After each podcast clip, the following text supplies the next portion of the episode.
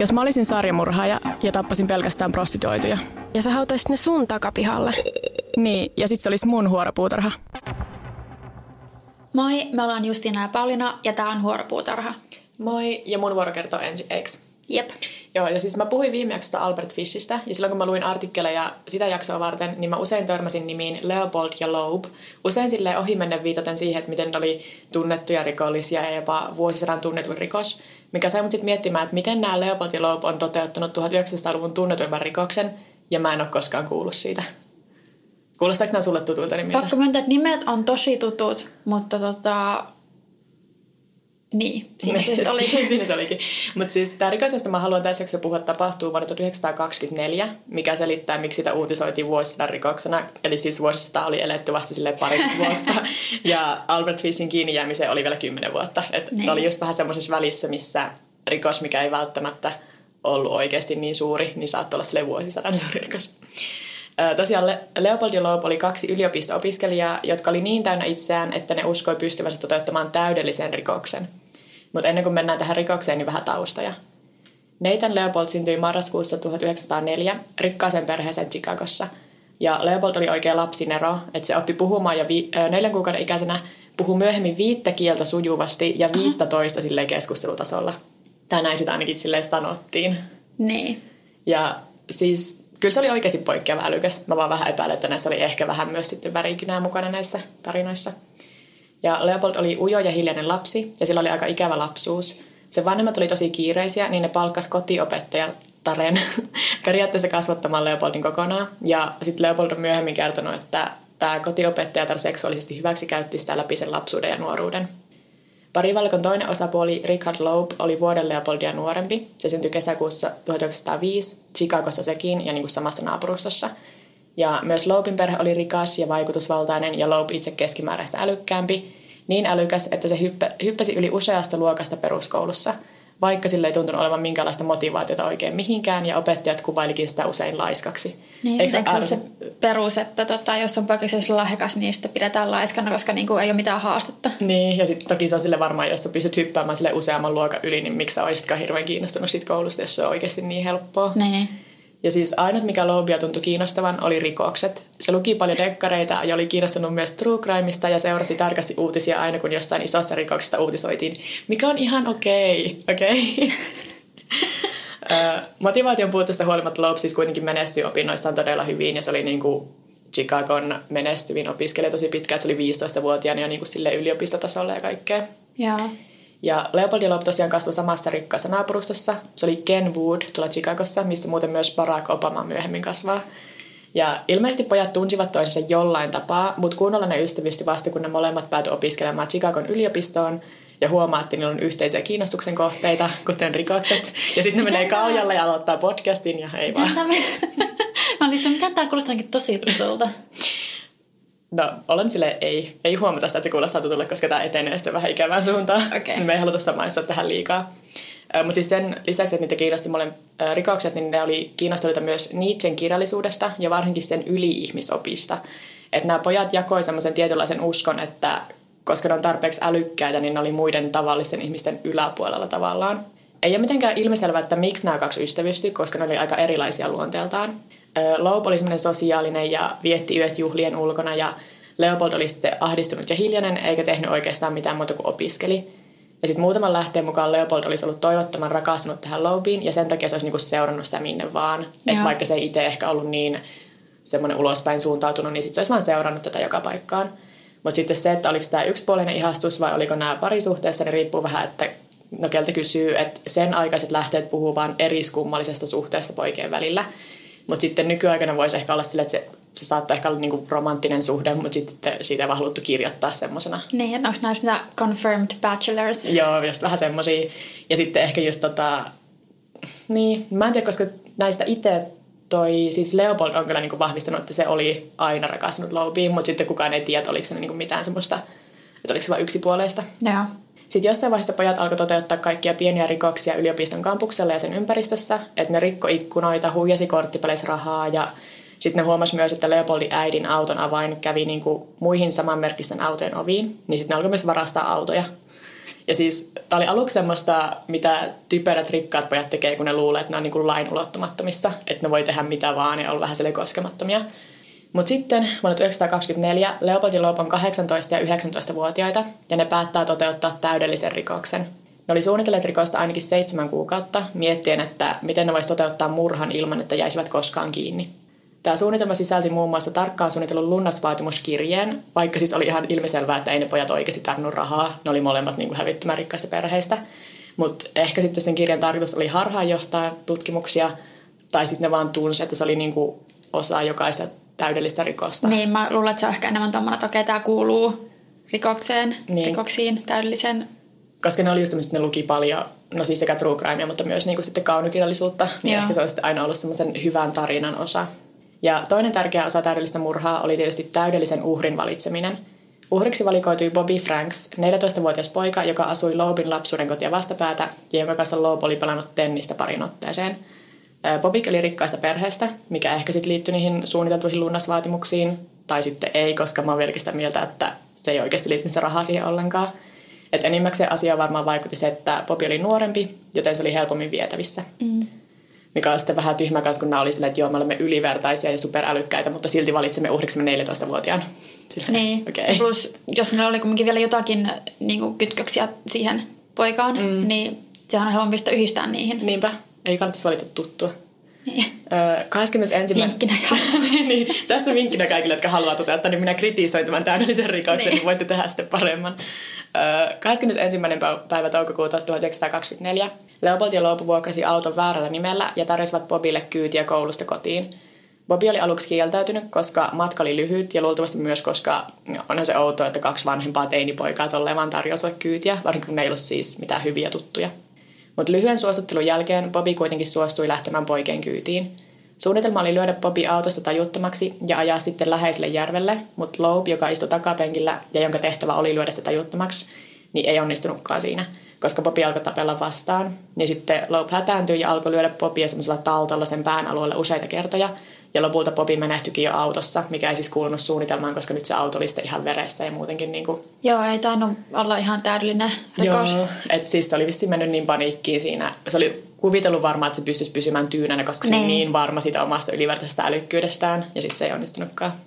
Ne kuitenkin ajaa sinne järven lähistölle, odotti, että ilta hämärtyi, riisuivat Bobin ruumiin ja kaatoivat suolahappoa Bobin kasvaille ja vartalolle tehdäkseen ruumiin tunnistamisesta vaikeampaa.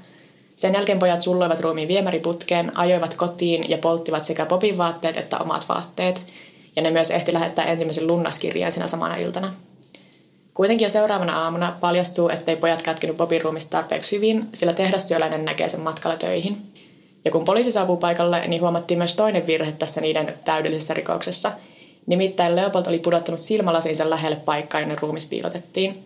Pari päivää myöhemmin Sanomalehdessä oli kuva näistä laseista ja sitten Leopold itse myöhemmin kertoi elämänkerrassa, että se oli heti huolestuneena soittanut Loobille ja ollut sille, että hei, et lehdessä kerrotaan, että sieltä ruumiin lähistöltä löytyi tämmöiset lasit ja mä en löydä mun omia laseja mistään.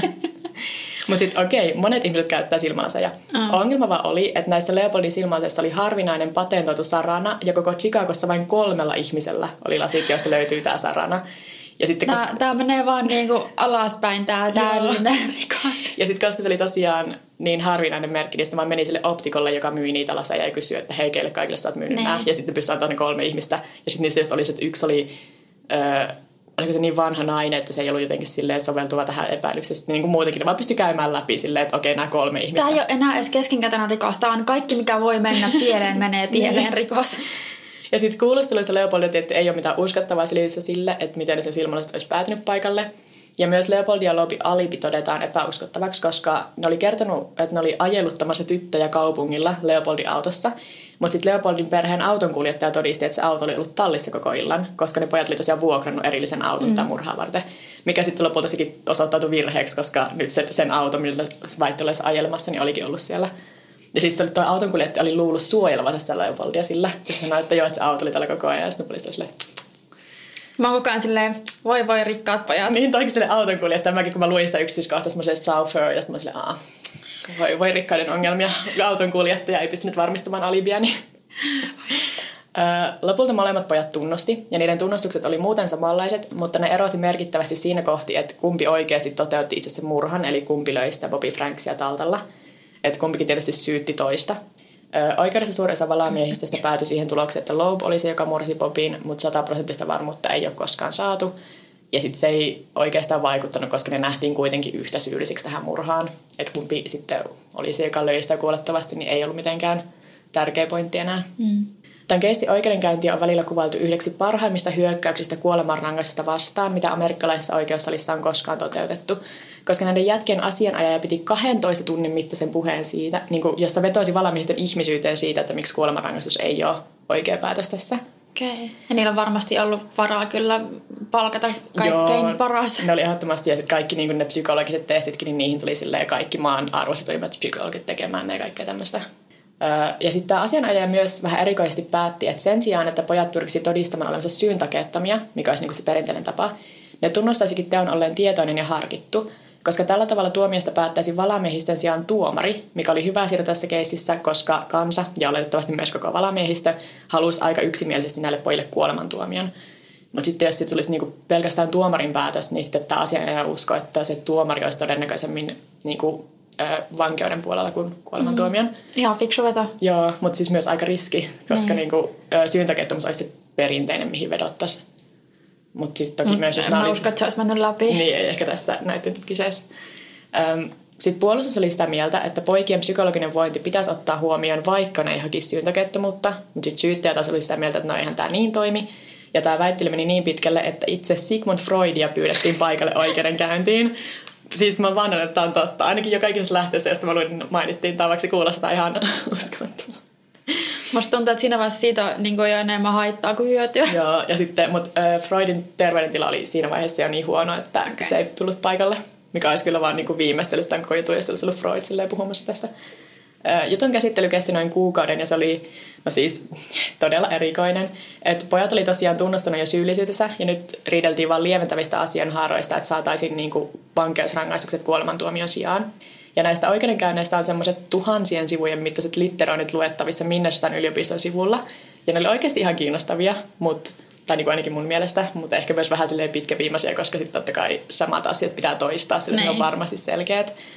Mutta siis kuitenkin käsittelyssä riideltiin filosofiasta, Jumalan olemassaolosta, seksuaalisuudesta ja siis tosiaan näiden poikien välisestä niin kuin siitä eriskummallisesta suhteesta. Ja sitten lopulta tietenkin paljon siitä, että onko kuolemanrangaistus eettisesti oikein vai ei. Ja lopulta sekä Leopold että Loeb sai elinkausiset vankeusrangaistukset. Et tuomari totesi syyksi muun muassa poikien nuoren iän, mutta myös sen, että kriminologia saattaisi tulevaisuudessa hyötyä siitä, että näitä yksilöitä voitaisiin käyttää tutkimuksissa – Mä en ole ikinä ennen kuullut tuommoista syytä käytettäisiin missään niin kuin oikeudenkäynnissä. En mäkään. Menisiköhän nykyään läpi? Ja siis jännä vielä se oli niin kuin tuomari. Mä voisin kuvitella, että joku puolustusasiana olisi silleen, ne. että tästä me opimme sitten jotain. Mutta siis se tuomari on ollut silleen, joo.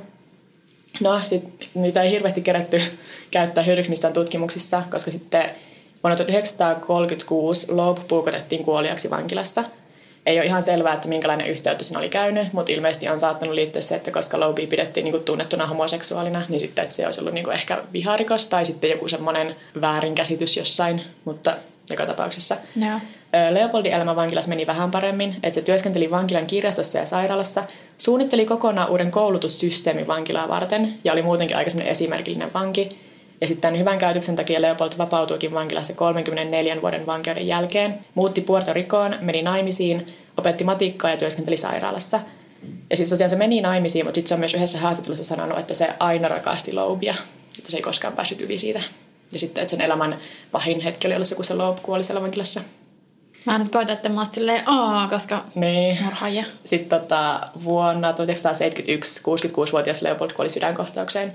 Ja siis mun on pakko sanoa, että nyt kun mä oon tutustunut tähän juttuun, niin mä ymmärrän, miksi tätä kutsuttiin vuosisadan rikokseksi, koska onhan tämä erikoinen tarina ja semmoinen, mikä on helposti romantisoitavissa. Siis just toi, niin, että jos mä mietin, onko tässä tehty jotain leffoja, missä on superromantisoitu niin tota, siis ja... on tehty leffoja, mutta mä en katsonut kumpaakaan niistä ja mä en tiedä, onko niissä hirveästi keskitytty tähän näiden mahdolliseen suhteeseen, koska moni leffa oli ottanut missä jotain vaikutteita, että on siis paljon just missä on nuoret rikkaat miehet, jotka sitten vähän silleen, no mitä tylsyyttää, mutta niinku semmoista halua, koska ne haluaa todistaa olevansa superälykkäitä. Niin sen takia Mutta mun mielestä just oikein sille, että joo, että sä murhat joku 14-vuotiaan lapsen todistaaksesi oman älykkyytesi, niin on kyllä aika nössöillä. Niin. Ja sitten tota, mitäs mun sanoa? Niin siis, mä tiedän, mä ymmärrän, miksi tästä on puhuttu semmoisena isona rikoksena. Ja tämä on jäänyt just sille historiaa, että se oikeudenkäynti ehkä on sitten myös semmoinen historiallinen, koska se oli niin outo. Ja se asiana oli varmasti niinku ihan huippuasiana. Ja, ja, kyllä se ainakin duuninsa teki. Niin, kyllä se periaatteessa onnistui, koska sen duuni oli varmasti vain niinku se, että varmistaa, että ei tule kuolemanrangaistusta. Se oli se, mitä se halusi tehdä. Niin. Ja sitten eihän se, niin. Että se on siinä se paras, mitä sä, niinku, sä voit yrittää niin, tehdä. Niin, että sä nyt voit olla, että kun jotkut murhaa lapsen, niin yrittää saada häntä silleen... Niin. Joo, se oli Leopold ja Loeb yksi vuosisadan suurimpia rikoksia. Joo, siis mä oon kuullut nimet kyllä monesti, mutta mä en ikinä tietääkseni ole niinku tiennyt noita yksityiskohtia, ainakaan Joo. muista. Musta tuntuu, että sen jälkeen kun Albert Fish jäi kiinni, niin se vähän sille syrjäytti noin niinku semmoista niin, suurimpana rikoksena. se nyt oli kuitenkin semmoinen super friikki outo niin. tapaus, niin joo. Ehdottomasti. Jep, siirrytäänkö mun keissiin? Joo. Eli mulla on tällä kertaa Australian reppureissa ja murhista. Okei. Okay. Ja ne oli siis seitsemän murhaa, jotka tapahtui vuosina 1989-92 New South Walesissa Australiassa. Ja tämä murhavyyhti alkoi paljastua, kun 19. syyskuuta 1992 kaksi suunnistajaa huomasi ensin metsikössä olevan pahan hajun. Ja ne mietti, että tänne on varmaan joku eläin kuollut. Mm. Ja sitten ne näki maassa niin kasvillisuuden ja muun semmoisen seassa jotain, mitä ne aluksi luuli kengurun jalaksi. Mutta se olikin ihmisen kyynärpää. Ja ne meni tosiaan lähemmäs sitten tarkastelemaan sitä ja löysi nuoren naisen ruumiin jäänteet jo aika pahasti niin kuin maatuneena. Sitten sinne soittiin poliisit paikalle ja seuraavana päivänä, kun poliisi sitten sitä aluetta vielä tarkemmin, niin löysi myös, löytyi myös toinen ruumis. Ja nämä ruumiit tunnistettiin brittiläisiksi reppureissaajiksi Joanne Waltersiksi ja Caroline Clarkiksi. Ja ne oli kadonneet saman vuoden toukokuussa ja löydettiin siis syyskuussa. Näitä molempia naisia oli pukeutettu useaan kertaan, muun muassa selkärankaan semmoisella tavalla, jonka uskotaan, että se on voinut halvannuttaa ne uhrit.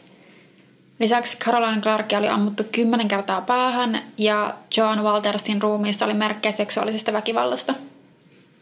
Eli hyvin rajusti ja niin kuin raasti oli murhattu.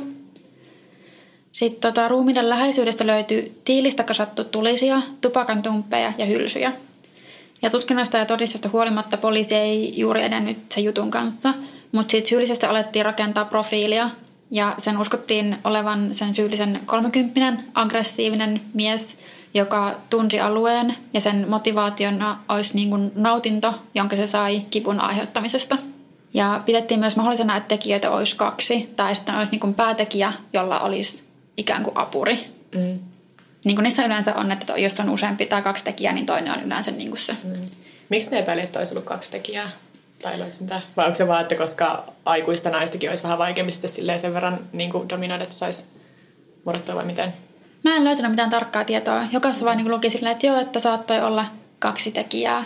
Mutta ehkä sitten oli silleen, että kun oli niin kuin kaksi naista, jotka oli siis ollut liikkeellä yhdessä. Niin, ja ne oli just niin kuin... Niin, että siihen tarvisi enemmän kuin yhden. Niin. Ja sitten kun näistä alettiin tietysti uutisoimaan aika paljon heti, niin media alkoi spekuloimaan, että olisiko nämä löytyneet ruumit merkki siitä, että alueella liikkuu sarjamurhaaja. Mutta tässä vaiheessa poliisi tyrmäsi sen. Ne epäilyt sanoi, että ei ole niinku syytä uskoa tämmöiseen. Ehkä vähän, että ei tule semmoista paniikkia ja niin. pelkoa sitten vaan lietso. Ja seuraavana päivän aikana sitä ruumiiden löytöpaikkaa, eli Belanglon metsää, tutkittiin tarkkaan, ainakin jonkun näköiseltä alueelta, mutta se oli aika iso metsä, joten siis ei pysty tietenkään kokonaan täysin tutkimaan sitä. Mutta sitten ei löydetty mitään muuta tai muita ruumiita. Ja poliisit katsoivat, että useiden ruumiiden löytyminen olisi aika epätodennäköistä, että tässä nämä varmaan oli. Ja tämän jutun tutkinta alkaa hiipua, koska edistystä ei juuri tapahtunut. Ja seuraavat ruumiit löydetään vasta lokakuussa 1993, eli vähän reilua vuotta myöhemmin. Ja silloin löytyy australialaisen Deborah Everistin ja James Gibsonin jäänteet, ja ne löytyivät samasta metsästä. Ja ne oli kadonneet jo vuonna 1989. Aha. Ja James Gibsonin reppu ja kamera oli löydetty jo aiemmin, ja niiden katoamisessa osattiinkin jo epäillä rikosta, mutta kun ne reppu ja kamera ei löytynyt metsästä, vaan niin kuin isomman tien varrelta, niin ei ole sitten osattu ainakaan yhdistää siihen metsään tota katoamista. Ja nämä kaksi uhria oli kokenut hyvin samanlaisen kohtalon kuin nämä kaksi aiempaakin, eli hyvin samalla tavalla oli murhattu. Sitten näiden Deborah ja Jamesin ruumiiden löydyttyä sitä metsää alettiin tutkia oikeasti tarkemmin, mutta taas se on tosi iso metsä, niin mm. ei se ole ihan helppo homma. Mutta kuitenkin seuraavan kuukauden aikana löydettiin kolme muuta ruumista. Ja ne oli Simon Schmidl, joka oli ollut kateissa tammikuusta 1991 asti, ja Gabor Neugebauer, laustaan varmaan jotenkin, ja Anja Habschied, jotka oli kadonneet jouluna 1991. Ja ne oli siis kaikki saksalaisia reppuraissaajia. Ja kaikkien murhatapa oli siis samantyyppinen kuin aiemmissakin murhissa, minkä lisäksi tämän Anja Habschiedin kallo oli kokonaan irti muusta ruumista. Ja mikä siis viittasi siihen, että sen pää, pää oli leikattu irti niin kuin jollain isolla oh. veitsellä tai miekalla tai jollain. Ja sitten joo, tässä vaiheessa alkaa vahvasti näyttää siltä, että alueella liikkuu sarjamurhaaja. No ei kai. Niin, tai useampi. Mm. Sitten tässä vaiheessa poliisi alkaa saada vähän karsittua sitä epätyön listaa muun muassa aserekisterin perusteella. Että kun sieltä tosiaan löytyy niitä hylsyjä sieltä murhapaikalta. Niitä epäiltyjä oli vielä useita. Että mä luin, jostain, että 30 epäiltyä vielä tässä vaiheessa. Mutta sitten tapahtui ratkaiseva käänne, kun näistä murhista alettiin enemmän uutisoida kansainvälisesti. Huhtikuussa 1994 Iso-Britanniassa asuva Paul Onions otti yhteyttä poliisiin, siis Australian poliisiin, mm. ja kertoi, että kun oli ollut reissaamassa Australiassa vuonna 1990, se oli päässyt täpärästi pakoon mieheltä, joka oli uhannut sitä aseella. Ja tämä oli, tässä oli siis tapahtunut niin, että Paul oli liftannut miehen kyytiin, mutta kun mies, joka oli sanonut silloin nimekseen Bill, oli alkanut rau- laukoa outoja rasistisia kommentteja, niin Paul on niin kuin alkanut pelätä turvallisuudensa puolesta. Ja mä en ole varma, että oliko se pyytänyt sitä miestä pysäyttämään ja yrittänyt lähteä sieltä autosta, vai oliko se mies muuten vaan niin kuin pysähtynyt. Mm. Mutta joka tapauksessa auto pysähtyi ja se Paul yritti lähteä pois sieltä autosta, mutta sitten tämä Bill uhkasi sitä aseella. Mutta se Paul onnistui kumminkin pakenemaan, mutta se jätti kaikki sen tavarat sinne autoon. Se onnistui pysäyttämään yhden vastaan tulevan auton ja lähtemään sen kyytiin. Ja ne ajoi sitten lähimmälle poliisiasemalle, missä teki ilmoituksen sitä miehestä. Ja sitten ne ajoi tonne Sydneyin takaisin, missä sitten alkoi niin kuin hoitamaan, että se pääsee pois, pois maasta, kun siis sen passi ja kaikki oli niin kuin jäänyt sinne autoon. Ah, siis just on suurin paniikkitilanne. Mä aina kun mä oon ulkomailla, kun mä kannan mun passia kuitenkin koko ajan mukana, kun se on usein mun ainut henkkari, niin mm. mä aina silleen, nyt jos tää häviää, ja sitten no mä, oon, mä reissaan enimmäkseen sille Euroopassa, ei ole niin paha, mutta niin sitten jos olisi jossain tosi kaukana, ja niin. sille, äh. No luulisin, että mitä, mitään mistään tietämättä luulisi, että... No siis totta kai niin. sä vaan sit Suomen konsulaatin niin. silleen, mutta silti mä aina stressaa se ajatus siitä. Joo. Niin tosiaan se soitti, soitti tai ilmoitti niin poliisille tästä. Ja lisäksi poliisi otti, sai yhteyden myös siihen naiseen, jonka kyytiin se Paul oli päässyt paetessaan siltä Billiltä ja se niin pystyi varmistamaan tämän tarinan. Sitten Paul lennätettiin Australiaan ja se antoi tarkemman lausunnon tapahtumista ja kuvauksen miehestä. Ja sen Paulin kuvauksen perusteella todennäköinen syyllinen vaikutteleva mies nimeltään Ivan Milat. Ja pikkusen taustoja tästä Ivan Milatista. Se oli yksi 14 lapsesta ja niiden perheen vapaa-aikaan kuului vahvasti aseet ilmeisesti. Eli kaikki sarukset niin osas käsitellä aseita ja osas ampua. Ja Milat oli jo nuoruudessaan ollut pidettynä siis ns. lievemmistä rikoksista, kuten murrosta ja myös raiskauksesta. Ja se oli yksi epäilystä muun muassa sen takia, että sen työkaveri oli ilmaissut huolonsa poliisille, koska Milatilla oli kuulemma pakkomieleaseista. Uh-huh. Lisäksi Milatin ex-vaimo oli sanonut, että Milat oli usein liikkunut siellä Pelangon metsän alueella. Sitten poliisi pidätti Milatin 22. toukokuuta 1994 ja tutki sen asunnon, josta löytyikin lukuisia aseita, muun muassa kaksi kivääriä, jotka oli samanlaisia kuin näissä murhissa oli käytetty. Ja mikä tärkeintä, asunnosta löytyi myös kaikille seitsemälle uhrille kuulunutta omaisuutta, muun muassa reppuja ja makuupusseja ja vaatteita. Joo. Eli se oli ottanut niinku tämmöisiä, mikä se on suomeksi, mitä niinku sarjamurhaajat ottaa näitä trophy. Niin, niin tämmöisiä keräilytavaroita niin. niiltä uhreiltaan. Mä menisin sanoa, että matkamuistoja, mutta en mä tiedä, niin. onko se niin. vähän ikävä. Ehkä se voi olla semmoinen annas matkamuistoja. Niin. Joo, tämä Milat ei kuitenkaan ollut yhteistyöhalunen kuulusteluissa ja aluksi sitä syytettiinkin vain sitten tämän Paul Oniansin äh, siihen kohdistuneesta uhkailusta, mutta lopulta sen, kun se, se just nimenomaan se tietty ase pystyttiin yhdistämään murhiin, minkä se omisti sen Milat, niin se tunnusti tämmöisen syyllisyytensä. Ja Milat palkkasi asianajakseen saman henkilön kuin aiemmin raiskaussyytteessä, mikä sillä oli ollut siis joskus nuorempana. Mutta erotti sen, kun se asianajaja siis kehotti häntä myöntämään syyllisyytensä. Sitten lopulta tämä Milat tuomittiin seitsemästä murhasta ja yhdestä murhan yrityksestä. Ja se sai jokaisesta murhasta elinkautisen sekä 18 lisävuotta tämän Paul Onionsin murhan yrityksestä ilman ehdonalaisen mahdollisuutta. On epäilty aika vahvasti, että Milat olisi murhannut muitakin ihmisiä kuin vain nämä seitsemän uhria, joiden ruumiit löydettiin. Ja kun se ex-vaimo sanoi, että se Milat oli liikkunut siellä metsän alueella, niin sanoi, että se on liikkunut siellä jo 80-luvulla. Mm. Eli tietysti, okei, okay, kuka tahansa voi liikkua jonkun metsän alueella, mutta se ainakin tunsi tosi hyvin sen alueen ja se oli iso alue, niin miksi, m- miksi ne olisi ollut vaan noin seitsemän? Mm. Koska sillä oli kumminkin jo joskus, muistaakseni 70-luvulla eskaloitunut sen rikokset, niin kuin, että oli ollut murto ja sitten oli ollut raiskaus, kun oli kumminkin niin kuin hyökännyt ihmisen kimppuun. Mm. Niin voisin kuvitella, että ihan Joo. mahdollista, että se on silloin jo aloittanut. Jep. Joo.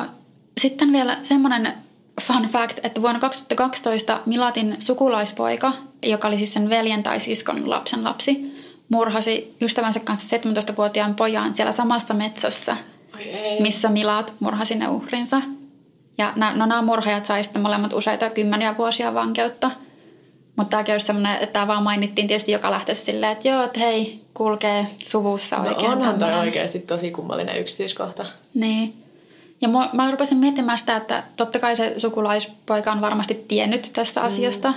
Miksi ne menisivät sinne samaan paikkaan, samaan metsään? No tässä just hyvin yhdistyy, koska okei okay, siis joo, on ihmisiä, jotka ovat sitä mieltä, että joo, että tuommoinen menisi niinku ihan geeneissä, niin kuin sarjamurheen mukaan menisi geeneissä, mihin mm. mä en usko, mutta tavallaan tämä nyt voisi tukea sitä. Sitten kasvatusympäristö, mutta kun eihän ole kasvanut niinku samassa perheessä, mutta jos siinä suvussa olisi niinku liikkunut semmoinen vahva joku nee. metsästämiseen tai aseisiin, nee. semmoinen ihan noiva, koska kyllähän ne joskus on, vaikka jos niinku sama perhe, niin se voi olla semmoinen sukulaissuhde, tai niinku, että kaikki siinä suvussa mm. olisi niinku siihen Plus sitten vaan se, että koska se on, jos se on ollut vähän erikoinen lapsi ja sitten se on lukenut jostain sukulaista, joka on tehnyt tuommoista ja sitten tuntenut niin semmoista vahvaa samaistumista. Nee. Ja sitten se on itse alkanut vaikka uskoa siihen, että se menisi jotenkin geeneissä ja alkaa olla sitä, että mulla on tämmöiset geenit, niin musta pakosta tulee tämmöinen ja sitten se itse niin kuin silleen nee. Mut mä en itselleen. mielestäni löytynyt siis mitään sen enempää tietoa. Varmaan jos mä olisin kaivellut enemmän, niin olisi löytynyt, että tavallaan, että mikä oli se motiivi noissa. Niin. Että se on vähän eri asia kumminkin, että oletko sä saarimurhaaja vai onko se esimerkiksi joku ryöstö, joka on mennyt tota, pieleen tai niin. joku huumevelkajuttu tai niin kuin mikä tahansa joku muu. Mm.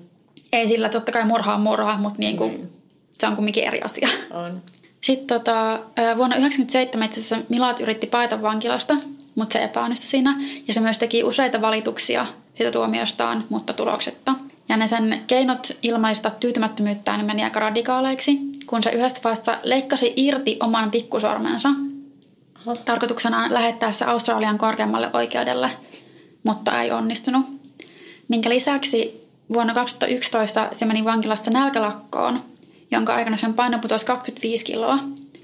Ja siis tämä nälkälakon tarkoitushan oli se, että se halusi pleikkari.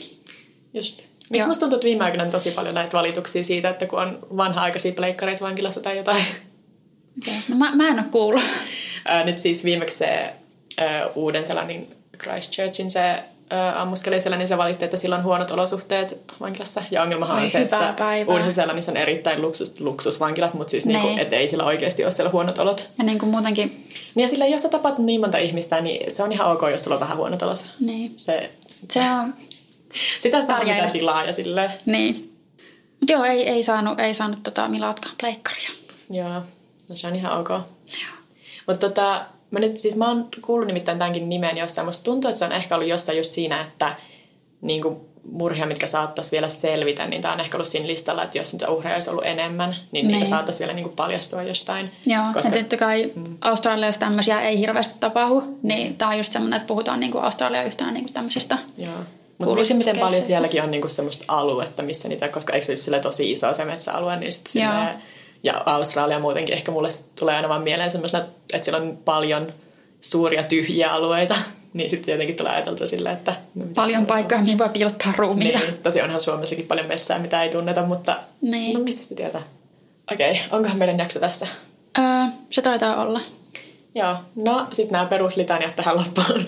Et meillä voi laittaa sähköpostia huoropuutarha.gmail.com tai sitten voi laittaa viestiä Instagramissa tai Twitterissä. Mä oon Pauliina Kiero. Ja mä oon at Vekepekoni. Ja sitten meillä on myös meidän podcastin ihan oma Instagram, mikä on ihan vaan at huoropuutarha. Kiitos, että kuuntelit. Heippa! Heippa!